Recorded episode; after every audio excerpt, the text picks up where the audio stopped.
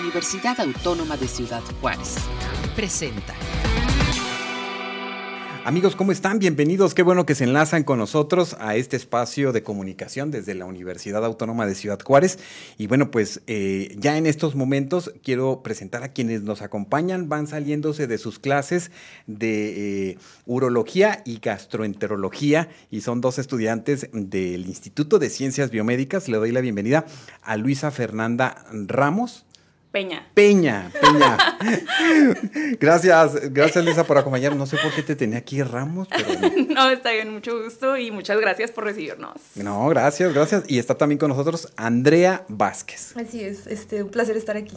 No, pues bueno, qué bueno que salieron corriendo de esas clases que son muy, muy, pues, este, importantes en su currícula y sobre todo porque vienen a platicarnos, amigos, de una revista que está cumpliendo este año 20 años de existir y, nos referimos a la revista Expresiones Médicas. Y bueno, pues, ¿cómo están las, las, eh, las actividades de las fiestas, este, Luisa? Eh, pues estamos, eh, bueno, principalmente muy contentos pues porque ya 20 años es bastante y pues este año quisimos celebrar pues integrando varias actividades para seguir invitando más gente, más estudiantes a que publiquen con nosotros y pues tenemos planeado un número especial para diciembre. Uy, no, pues miren, interesante. Este, cuando estabas tú precisamente eh, en eh, al principio de la carrera, porque entiendo que estás en séptimo semestre, Andrea, este, que escuchabas hablar de la revista, ¿qué, ¿qué, decías? ¿Qué te imaginabas y ahora que estás trabajando también con ellos? La verdad, antes de empezar a trabajar, no, no la había escuchado, o sea, no. Pero pues también yo estaba un poquito como que desconectada de todas estas actividades.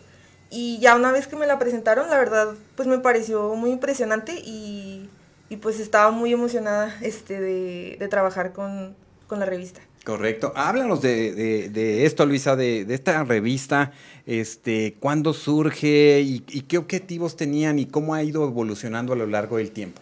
Sí, bueno, eh, la revista surge hace 20 años, eh, es de la revista, de las únicas revistas, y no es que la única revista de la universidad que Está formada por estudiantes, donde los estudiantes nos encargamos de eh, revisar los artículos, de eh, pues ponernos en contacto con las personas que escriben con nosotros. Y pues la revista cumple la función em, de desarrollar en, en los estudiantes de medicina y de ciencias de la salud ese como interés de seguir buscando y de seguir aprendiendo más. Muchas veces nos quedamos con el libro y siempre nos presentan el libro pero entonces, ¿cómo nace un artículo? ¿Qué hay que hacer para eh, publicar un artículo? Y entonces te nace como que esa curiosidad. Y eso es lo que queremos, es lo que buscamos. Y pues también, eh, pues darle a la universidad ese, ese renombre de que somos una universidad que publica.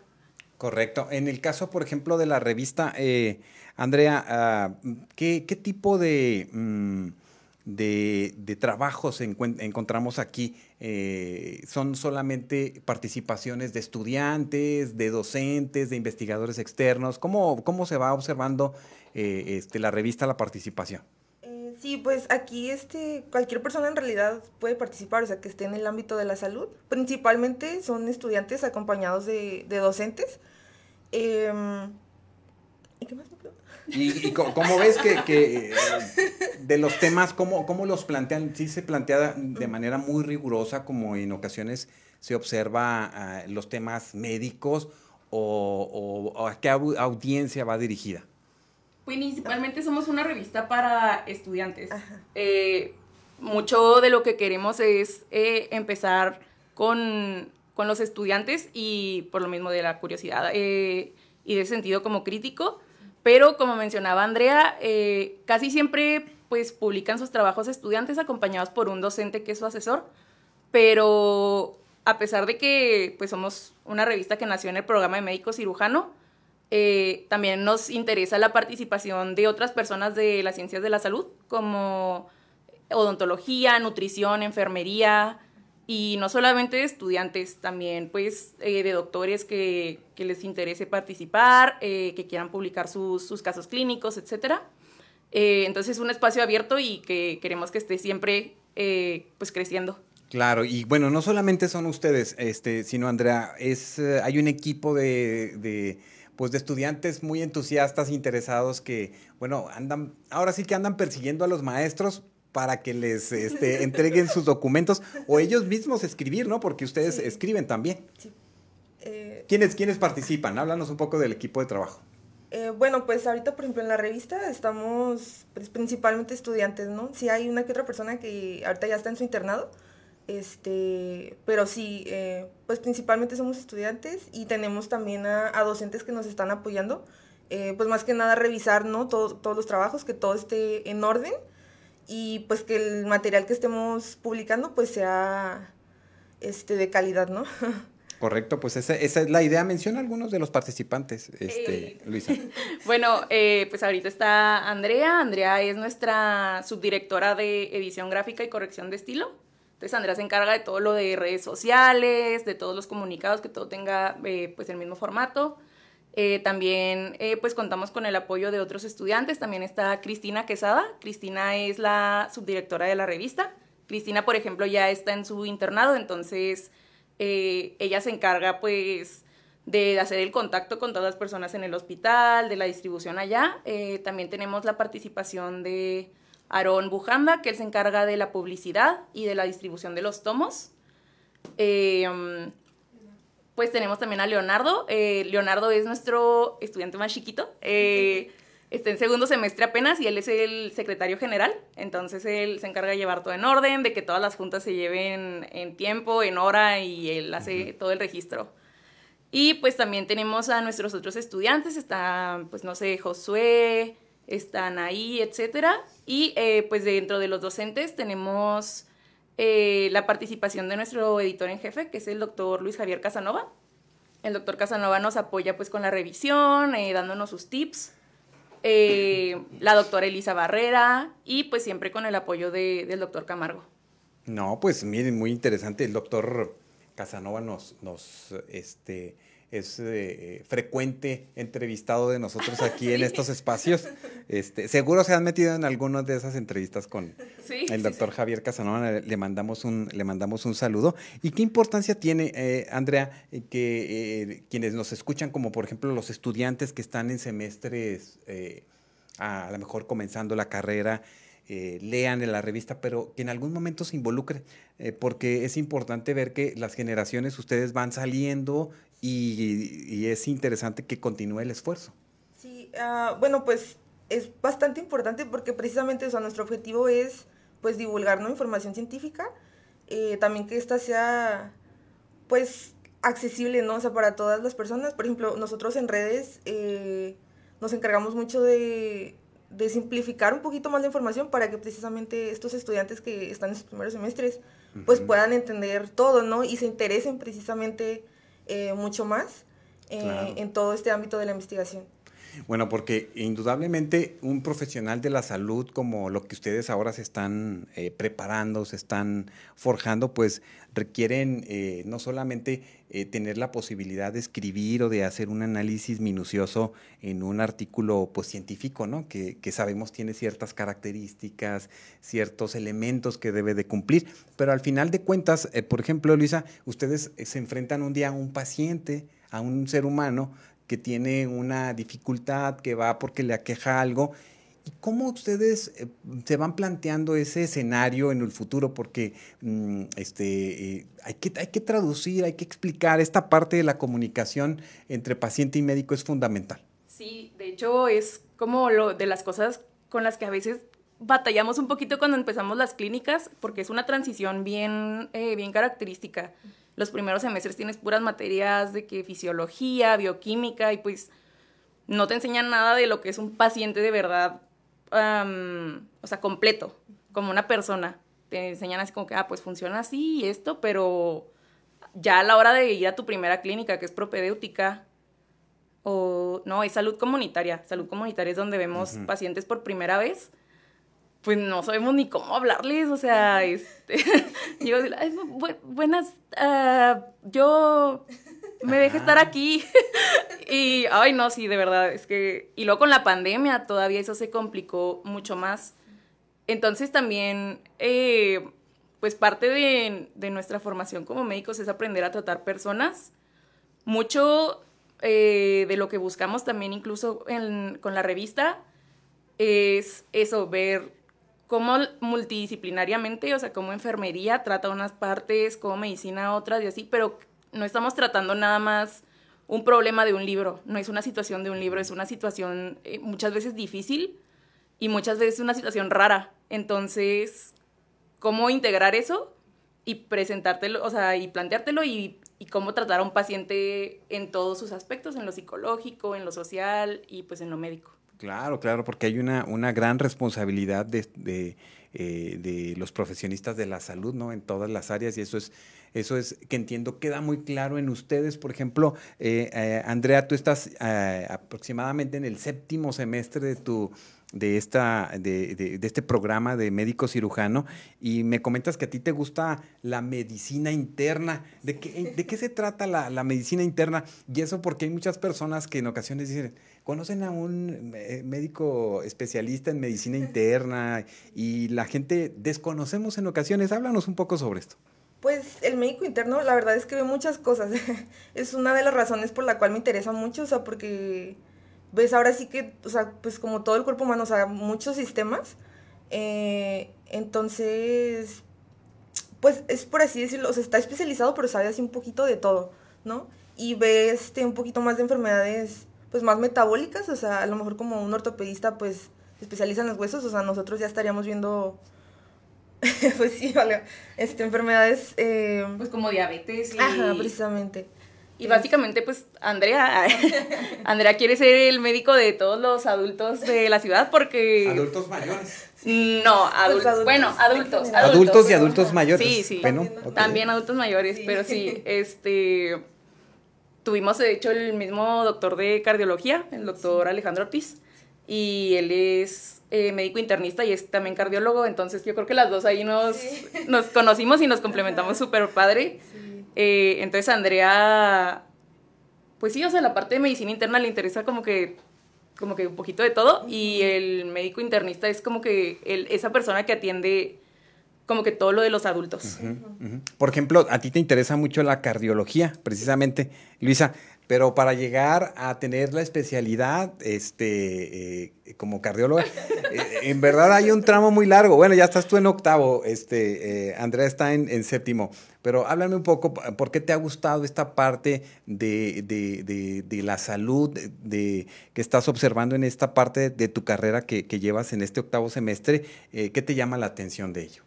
Bueno, cardiología pues es que son muchas cosas y sí es un tramo muy, muy largo, pero pues todas las especialidades yo creo que son un tramo bien largo. Eh, pues en México las principales causas de muerte son enfermedades del corazón. Somos un país eh, que tiene mucha eh, hipertensión, que tiene muchos infartos y pues que todas son cosas prevenibles. Entonces, pues como parte de esto es que haya una buena prevención de las enfermedades, entonces eh, enfocarme mucho en eso y, y, en cardiología pues le das como que ese empujoncito al paciente que muchas veces si no funciona el corazón como que todo lo demás se altera. Y entonces ves todo tipo de pacientes, ¿no? Desde el paciente con presión alta o pueden ser también niños que tienen problemas del corazón eh, o puede ser un paciente con un infarto, entonces hay como mucha variedad pero en todas, esa parte central y fundamental que es el corazón, eh, pues tiene muchas afecciones que se pueden prevenir y eso es lo que principalmente me interesa. ¿Qué, han visto ustedes precisamente en este tema de pandemia y las vacunas, el COVID y dificultades de, del corazón? Este, después de haber pasado quizás un proceso, este, eh, haber eh, sido contagiado de COVID, después las vacunas. ¿Esto cómo están observando, de acuerdo a lo que ven en, la academia, este, eh, pues generando más, más trastornos y dificultades al corazón? Pues de hecho el caso de, queremos publicar un caso clínico, Andrea y yo, de tromboembolia pulmonar en una paciente, un, un trombo pues es como una bolita de sangre que se hace como piedrita entonces se atora en los pulmones y pues le, dificulta al paciente respirar. Entonces eh, hubo una pacientita que, tuvo nuestro maestro de cardiología, el doctor Ortiz, que pues se le hizo ese eh, coagulito, pero en el cerebro. Entonces, eso fue a causa del COVID y ya pues le generó todos estos problemas. No sé si quieres como platicarles un poquito. Bueno, o sea, pues en general con todos los pacientes COVID, o sea, bueno, hubo muchos casos en los que se les hicieron trombos y pues más que nada, o sea, es, pues por toda la inflamación, ¿no? O sea, la pura infección nos ocasiona mucha, mucha inflamación, lo que también decimos como una tormenta de, de citoquinas, este, que son básicamente moléculas pues inflamatorias. Y, y, pues sí, o sea, afectó a muchos pacientes. En el caso de, de, esta pacientita, o sea, la verdad estuvo muy, pues lamentable, o sea, porque la señora llegó pues por COVID, o sea, ahí le sospechaban que tenía unas piedritas en los riñones, o sea, todo se veía tan simple y, o sea, pues de un momento para otro, ¿no? La paciente, o sea, empezó a... A complicarse. Ajá, mucho. a complicarse mucho y, y, pues lamentablemente pues falleció. Uh -huh. Entonces, pues sí, o sea, uno ve esos casos y como que le impactan mucho, ¿no? O sea, no se imagina. Claro, bueno, ustedes también porque están en, en esta parte de la, de, la, de la clínica observando y conociendo casos pero uh, bueno, aprovechando, bueno, no solamente que vienen a hablarnos de los 20 años de la revista Expediciones Médicas, pero la importancia de estar en una constante revisión de nosotros mismos cuando identificamos algo, pues acudir a un médico, ¿no? Porque eh, es, es, a veces muy complicado y las personas solamente vamos a los médicos cuando estamos en una situación ya de urgencia y eh, con muchas dificultades. Sí, eh justamente eh, esta situación de ir nada más al médico cuando tenemos una afección, eh, mi mamá acaba de eh, salir de un cuadro ahí medio complicado, por lo mismo, porque no le gusta ir al doctor. Y yo creo que muchas personas aquí tenemos la cultura de nada más ir al doctor cuando nos sentimos muy mal. O sea, pero al dentista, verdaderamente ¿no? mal. Cuando sí. ya perdimos los dientes, Sí. ya vamos. sí, o sea, vamos al dentista cuando ya tenemos un dolor en el diente que ya nos, o sea, que ya nos tiene muertos de que sin hacer nada. Pero, pues, principalmente, pues hay que ir fomentando esta cultura de prevención. Muchas enfermedades son prevenibles, entonces, pues eso, invitar a la gente a que todos los años acuda a sus revisiones médicas, eh, vale la pena de verdad, y en nuestro sistema de salud, por ejemplo, el, el IMSS, eh, Secretaría de Salud, el ISTE, pues nos proveen de atención médica primaria muy buena Claro. y con medicamentos, entonces realmente pues es nada más ir a la consulta, tener ganas de ir a la consulta. Pues fíjate, pues así como que esas ganas de ir a la consulta a veces no quieren, ¿verdad? Porque dicen se tarda mucho, las horas, etcétera. Pero sí, y aunque sea con tiempo, solicitar a, a tu médico de, de primer contacto que quieres hacerte tu examen, este, SMAC, ¿cómo se llama en general? Este, es un perfil sano, un ¿no? perfil, un perfil sano. sano, que te hagan tu perfil sano, que te que te eh, empiecen a hacer tus valoraciones y que tú tengas esta posibilidad. No le hace que a veces te digan, ah, bueno, hasta el próximo mes vienes para que te eh, saquen la sangre. Está bien, no le hace, pero son servicios gratuitos que en Exacto. ocasiones las personas que tienen el, la seguridad social no lo hacen y bueno, pues está, está complicado, ¿no? Porque a veces Sí. si, si llegan ya con dificultades, como decíamos, con avanzadas enfermedades, pues es más complicado el- los tratamientos y, y los riesgos, Claro. ¿no? Sobre todo para la salud. Sí, claro. eh, eh, incluso, pues ya, por ejemplo, eh, el Seguro Social tiene su aplicación eh, para el teléfono y ya uno puede hacer la cita, eh, pues el día que uno quiere, las horas que uno quiere y también, o sea, para esto mismo tienen ahí tus laboratorios de control. A veces es un poquito tardado, pero pues como, como mencionábamos, ¿no? Es un servicio gratuito eh, y al que tenemos derecho, entonces pues hay que hacer Claro. Uso de, de todos estos servicios. Así que recuerden, todos los universitarios, todos los estudiantes, por ser estudiantes de la universidad, aunque eh, no tengan por fuera o no trabajen, tienen eh, este servicio Ser- asegurado. seguro. Este, y en ese sentido, eh, Andrea, ¿quiénes pueden participar? ¿Quiénes pueden escribir eh, o poner sus aportaciones en la revista? Porque hablábamos de, de enfermería, pero también a lo mejor está de nutrición o a lo mejor también están de biología, no sé. Sí, en efecto, pues cualquier persona que, que esté en el ámbito de la salud, o sea, tanto sean estudiantes como ya profesionales o estén estudiando especialidades, posgrados, o sea, cualquier persona que, pues que le sepa, este puede publicar. Y pues sí es muy importante que sepan esto porque mucha gente piensa que solamente los que trabajamos en la revista podemos publicar. No sé por qué se les hizo así esa idea, pero no, o sea, en realidad cualquier persona, o sea, que se anime y diga, yo quiero escribir de este tema, me interesa mucho investigarlo, de algún caso o lo que sea, este puede publicar, puede aquí aportar y pues va a ser muy, muy, Muy bien recibido. sí. Ajá. O sea, puede ser, por ejemplo, ustedes están hablando de un caso que, que del que van a hablar en, en la edición que saldrá en diciembre. ¿Cuándo Mm. saldrá la siguiente edición? Tenemos nuestra periodicidad, es de cada cuatro meses, entonces tenemos tres números científicos al año y en diciembre siempre tenemos un número especial eh, para que lo revisen. Ah, que es este, ¿verdad? Este dossier que van, a, van a desarrollar. Sí, eh, este dossier eh, 2022 lo dedicamos a la mujer en la ciencia. Eh, Pues ha habido muchas mujeres muy importantes, no solamente mujeres médicos, sino muchas mujeres en todos los ámbitos científicos. Y es como un número en agradecimiento y en honor, eh, pues a todas esas mujeres que, que todos los días de verdad se dedican pues a, a, a buscar más y a generar mayor curiosidad. Eh, pues tenemos enfermeras, tenemos nutriólogas, eh, químicas, eh, biólogas, etcétera. Entonces, pues este número es principalmente para reconocerlas a ellas. No, pues interesante porque mira, en parte, por ejemplo, eh, la vacuna del COVID, ¿verdad? Este, eh, no recuerdo el nombre, pero es una mujer la que trabaja los primeros eh, propuestas para poder lograr tener una vacuna. Ah, siempre en el Nobel pues se colocan los premios de química, de física, de, bi- de biología y son interesantes y en algunas de ellas pues bueno, hay mujeres muy destacadas que eh, poco a poco se va ahora sí que eh, visibilizando el trabajo y eso es interesante. Eh, encuentro entonces que de- en esta revista pues quizás alguien pueda escribir de alguna de algún trabajo, este, un- una temática bibliográfica, un caso clínico, Sí. un tema en especial que les apasione. Sí, así es. Este, tenemos eh, pues abierta la convocatoria ya sea para artículos de investigación, o sea, un artículo original que la persona haga toda su metodología, eh, revisiones de la bibliografía, eh, pues por ejemplo, eh, no sé, elegir un tema y buscar todos los artículos al respecto, se puede, presentar un caso clínico, algo a lo mejor muy común, que es un problema muy importante, o algo muy raro, entonces de los dos se puede. Y también tenemos artículos de opinión, eh, artículos sobre arte y cultura para aquellas personas que les interesa esta parte. Eh, ah, tenemos miembros que han publicado sobre pinturas o sobre escultura, etcétera, eh, relacionado con, con la salud. Entonces es una parte muy interesante y que nos gusta mucho. O sea, si alguien quiere este, eh, hacer el- un poema al corazón, ¿está bien? sí, claro que sí.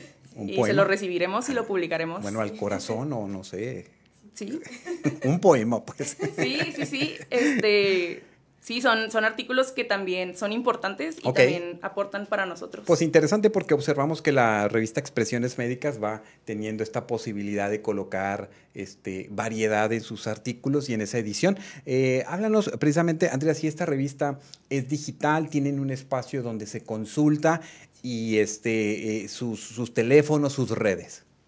Ah, pues tenemos la página eh, de revistas médicas, o sea, ahí básicamente están todos nuestros tomos, están todos los artículos, se pueden descargar en PDF y todo.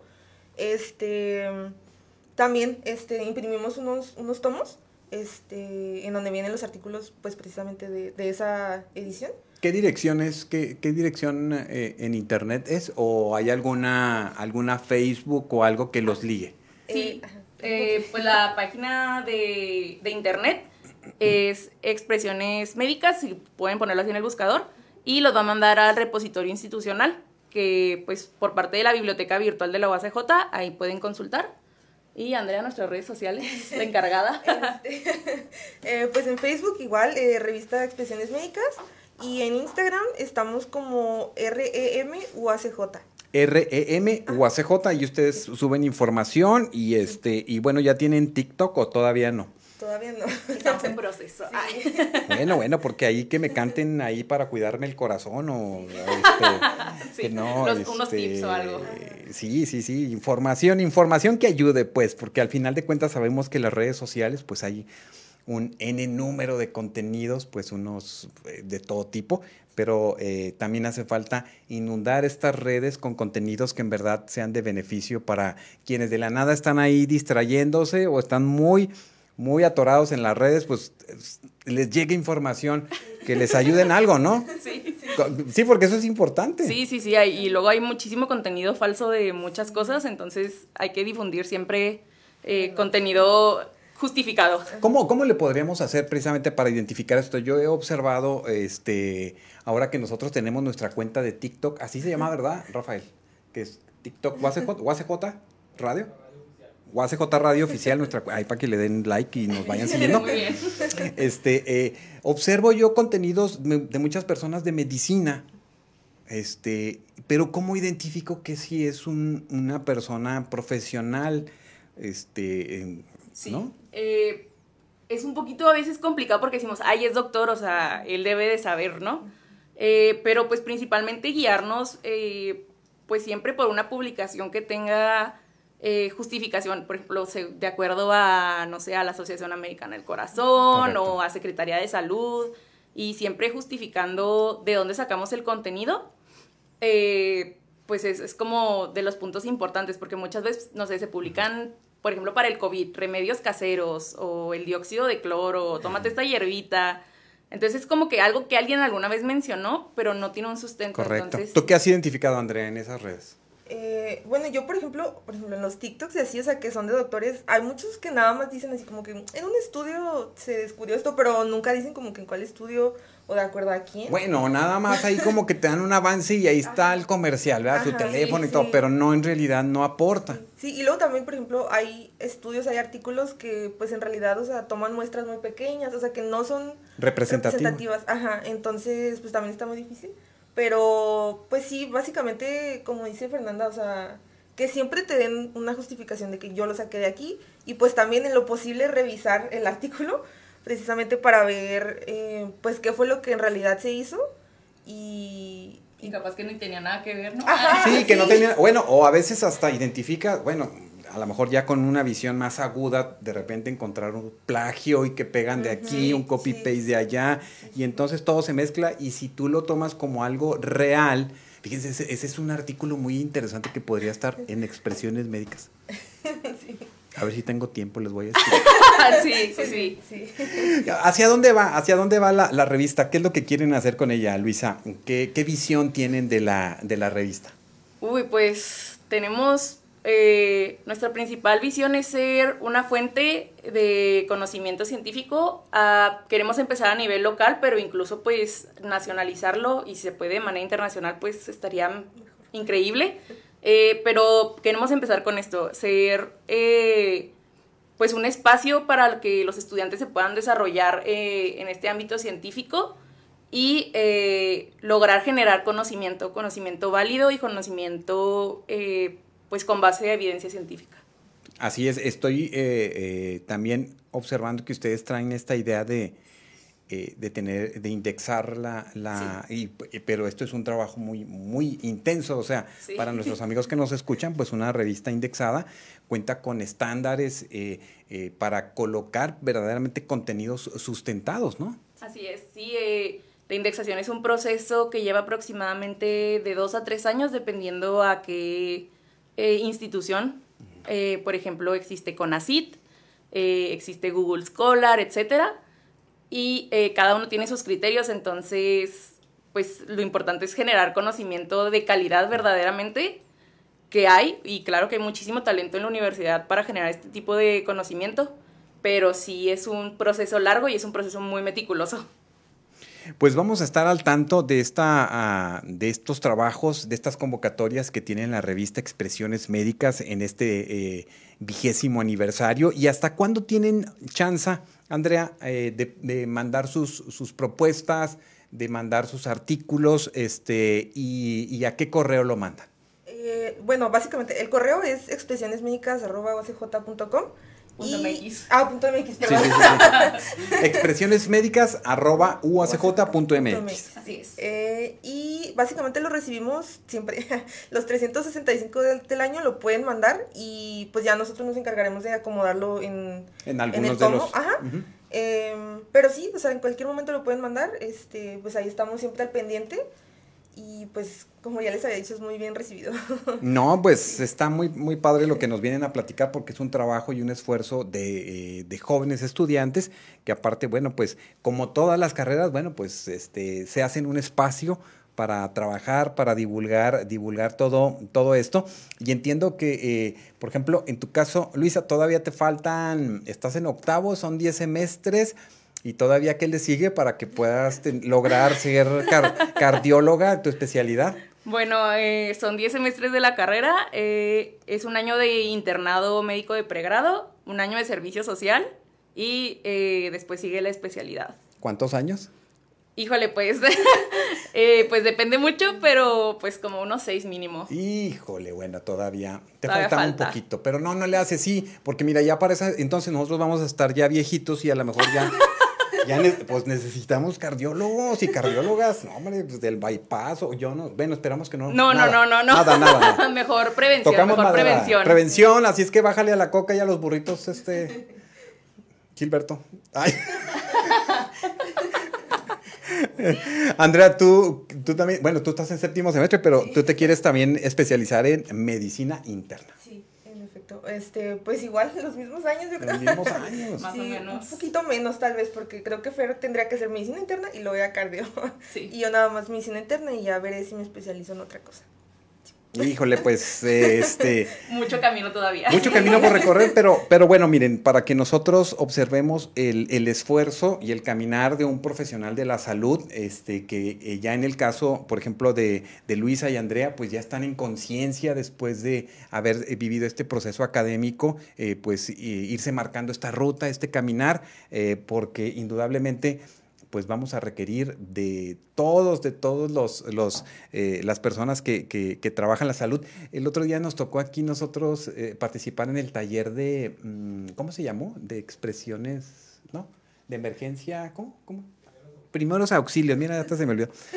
También, no, Ana, algo de Alzheimer también ahí de repente que nos, que estudien, este, expresiones, este, de, de, urgencias, de emergencias, que lo que sucede, qué va a suceder, qué tienes que hacer, cómo entender la, la escena, cómo apoyar a alguien en un momento determinado y cómo eh, este, nos ponían varios ejemplos y, y, esto no hay que dejarlo fuera quienes nos escuchan, de cuando den estas, estas talleres o estas pláticas en sus empresas, en sus escuelas, padres de familia también identifiquen porque pues muchas de las urgencias a veces ocurren en casa y no sabemos cómo reaccionar, de aquí a que llega el profesional, la ambulancia o llega hasta el médico este, eh, que, que va a atender y es bien interesante, pero con la presencia de ustedes el día de hoy pues este nos da mucho gusto que nos hayan venido a platicar sobre su revista Expresiones Médicas y muchas felicidades a todas y a todos los que han pasado a lo largo de estos 20 años. Muchas gracias, muchas gracias. Dándole continuidad a esto y pues este pues felicidades y los que siguen, así es que anéxense,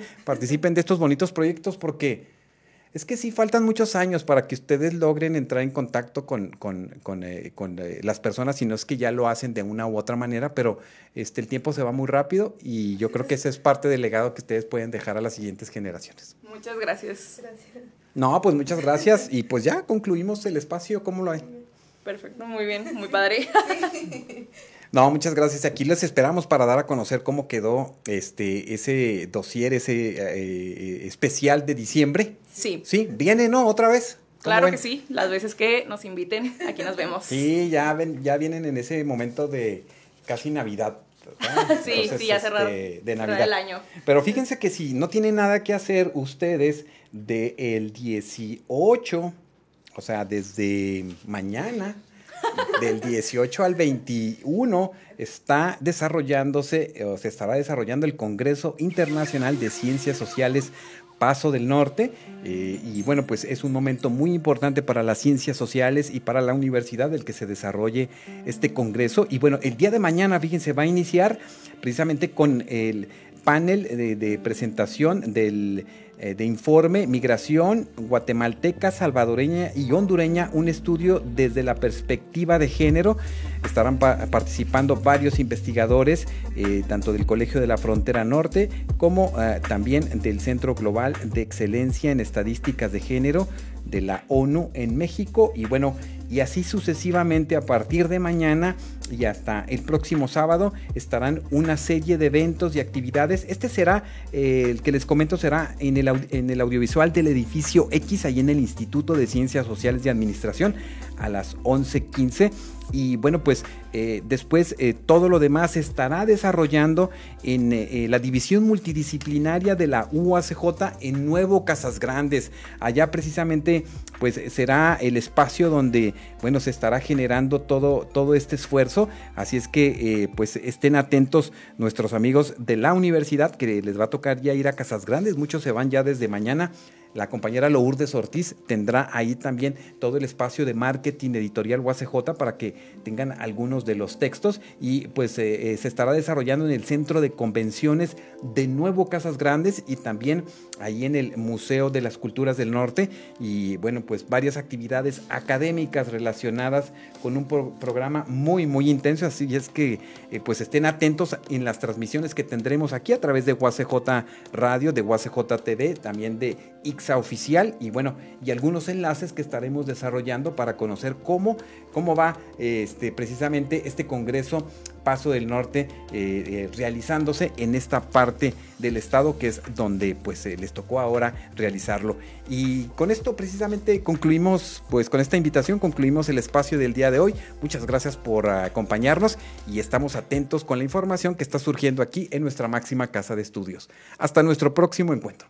Este fue un programa de la Dirección General de Comunicación Universitaria de la Universidad Autónoma de Ciudad Juárez.